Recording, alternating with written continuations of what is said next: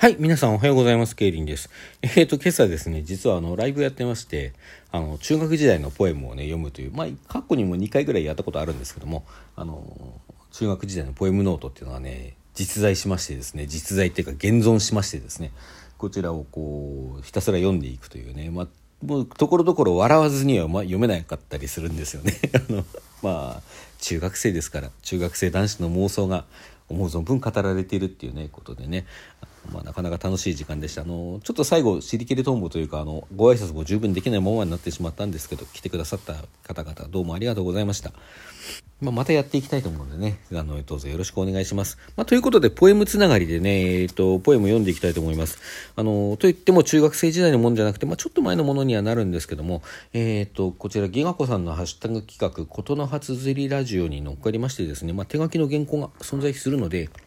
ちょっとそれをね、あの写真撮ってあげつつ読んでいこうかなということでございます。あの、ことの初釣りラジオあの、週ごとにそれぞれテーマがあるんですけど、現在、あの、プレゼント企画としてですね、今までの、こう、同じことの初釣りラジオのテーマであればどんなものでもいいよということになっていて、まあ、その、こう、挙げた中から、あの、プレゼント企画やりますよということで、現在開催されております。で、まあ、ラジポラジオポエムですね、まあ、そちらの企画とも連動しつつということでやらせていただきます。えっ、と、まあ、これタイトルないんですけども、えー、とりあえず読んでいきましょうかね。ではどうぞお聞きください。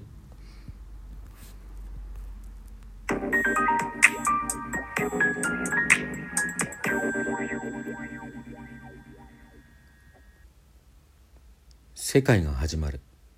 それは唐突だ。あまりにも。しかも言葉とは関係がない。僕は知らない。この始まったばかりの世界のこと。だから見えない、聞こえない、語らない、この新しい世界のこと。ただ古い言葉の断片が僕の胃壁をどうしようもなく突き上げている。匂いは風、柔らかな光。地球の青はチューブをめぐる防腐剤。滑走路から滑走路へと。騒がしい音の連なり、低いノイズの。幽霊の拳、魚の形、囚人の足音。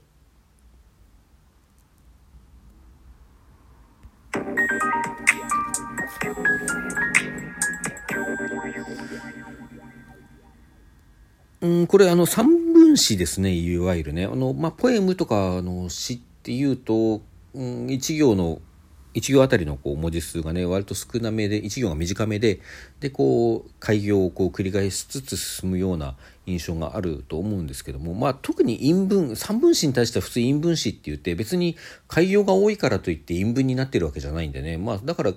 そういうものも多くは現代ポエムの私がこう今までに挙げてきたものも含めて三分詞と言っていいのかなと思うんですけどもこれは特にその開業もせずにね字のこうなんていうか小説とかエッセイの字の文のようにだだーっとこう書いてある。まあだけどこれも詩であるっていう意味で、まあ、そういう意味で三分詞です。あのリズムが関係ないかというとリズムは関係あるんだけども、まあ、どどうなのかな。その辺の詳しい定義は私存じ上げません。投げ出した。はい。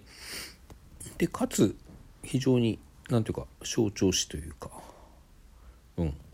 こちらあのサムネイル見ていただくと分かるんですけれども原稿用紙にあの万年筆で書いたあのものになっています。ちなみについでだからのねあのせっかくギガ子さんの企画に乗っかって話してるわけですからあのこれ書いている筆記用具のことなんかをお話ししますとえっ、ー、とねこれは確か、えー、あのパーカーっていうあの文具メーカーありますね。ブランドメーカーありますね。あのパーカーのあのソネットっていう、まあ、比較的廉価な比較的ですけどね、まあ、廉価なシリーズがあってソネそのソネットを1本持ってるんですけどそれで書いたものだったと思います。ソネットはねただインクがあの乾きやすいんだよね。あのしょっちゅう使う方ならいいんでしょうけども私みたいにこうたまにたまにこう万年筆でテラテラと書くだけだともう次に使おうとした時には乾いあのカラカラに乾いてたりするんですよ。でまあそれとあとはちょっとキャップのねあのホールドするカチッてはめるところがこう壊れちゃったこともあって今ちょっとお蔵入りしてるところですね。はい、ちなみに今までに書いてきたもので言うとうこの企画に乗っかった一番最初にね書いたあのポエムの回のあの筆記具はねあれも万年筆です、え、あれはサファリ。あのラミーっていうねドイツのメーカーで出してるあの非常に安価な23000円3000円ぐらいかな？なんかそれぐらいですよね確かね、うん、それぐらいの万年筆です。プラスチックの軸で非常にこう見た目もポップな感じの万年筆とシャープペンとボールペンと出してますけどもあのそのサファリっていうシリーズでねその中の万年筆で書きました。あれはボールペンを私持ってないんですよね。で軸色もカラフルでねあの非常にいろんなものが選べてあのもう出てからだいぶ10年ぐらい経つかなと思うんですけどもあのポップなデザインが非常にあの多分受けがいいらしくてほとんどデザイン変わらずに出てますね。あの同じデザインでちょっとこう凝ったというか高級な素材を使ったあのちょっと高いお高い版も出てるみたいです。それからね昨日おととい書いたのはあのあれはボールペンですね。ボールペンなんだけどちょっと変わったやつなんだけど名前がわかんない。メーカーもどこだったかな。あ見ました見ました。パイロットですね。パイロットの出してるあの回転して軸を出すタイプのボールペンで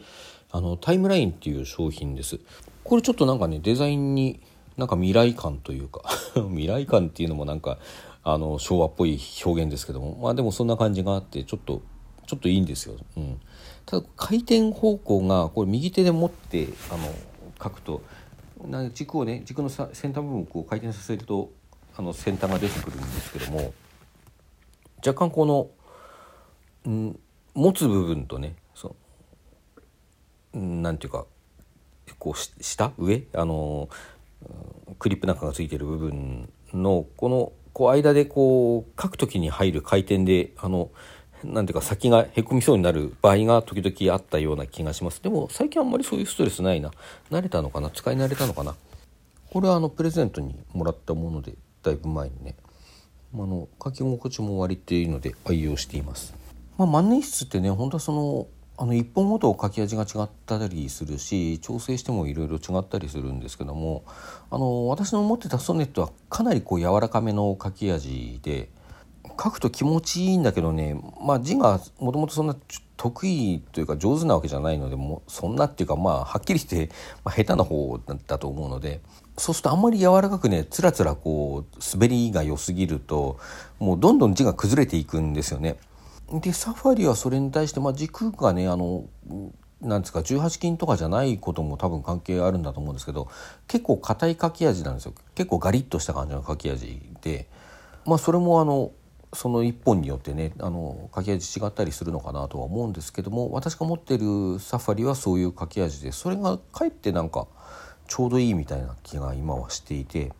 でちょっとさっき言ったようにねサファリちょっと使えなくなっちゃったんですけどサファリじゃないあのソネットの方はね使えなくなっちゃったんですけどもあのこれさ、まあ、サファリで当当面いいかなというふうに思ってます。まあ何せなかなか乾かないだけでも結構魅力的なんかねあの調べたらやっぱりあのそのパーカーのソネットっていうシリーズはねあのキャップの穴があってそこでやっぱりすごくペン先乾いちゃうっていうようなことが書いてあるあのブログとかがありましたね。ソネットソネットじゃないあのパーカーの代表的なシリーズっていうとデュオフォールドっていうやつなんですけどもDuofold よりだいぶねお安くまあ半分から半額からひょっとしたらもうちょっと3分の1とか4分の1ぐらいの値段で買えたりするのであのまあお手に取りやすいんですけどもちょっと扱いには注意を要するっていう感じのペンでした。あの Duofold のねあの Big Red っていうこうオレンジ色の軸のやつ復刻版も出てますけどもこれがなんか昔々その昔は随分その人気が高かったということです、まあ、最初のデュオフォールドなんですかね。ちょっとその辺の正しいちゃんとした歴史は存じ上げないんですけどね。なんかコナン・ドイルがパーカーを愛用していたという話を聞いてからなんとなくパーカーに憧れがあって なんか1本買ったんですけどね。ちなみにそうやって万年筆の中2本も実はもう1本もあるんですけどもあの何本か持ってることとか持ってることは持ってるんですけど万年筆はそうやって凝ろうとしてね結局凝り損ねたものなんですよね私の場合はね。だから非常に中途半端であの扱いも中途半端な感じになってます。